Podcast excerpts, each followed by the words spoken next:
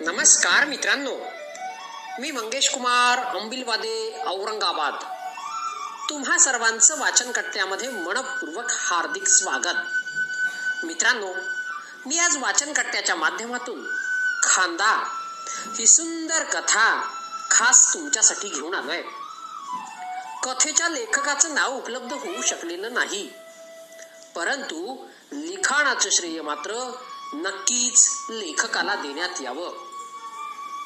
मेलेल्या माणसाला खांदा देण्याचे काम कितीही पवित्र आणि परोपकारी असले तरी जो मेलेला आहे त्याला त्याचा काहीच उपयोग नसतो. पण किती मेलेल्या माणसांना खांदा दिला यापेक्षा किती जिवंत माणसांना हात दिला यावर आपली माणुसकी ठरत असते. माणूस मेलेला कळताच धावून जाणारी माणसे. तो जिवंत असताना अडचणीत असतानाच का बरं धावून जात नाहीत? खरे तर माणूस मेल्यानंतर धावणाऱ्या माणसांची धावपळ व्यर्थच असते. कारण तुम्ही नाही गेला तरी माणसे त्याला जाळल्याशिवाय राहणारच नाहीत. पण ही व्यर्थ धावपळ करणारेच खूप आहेत.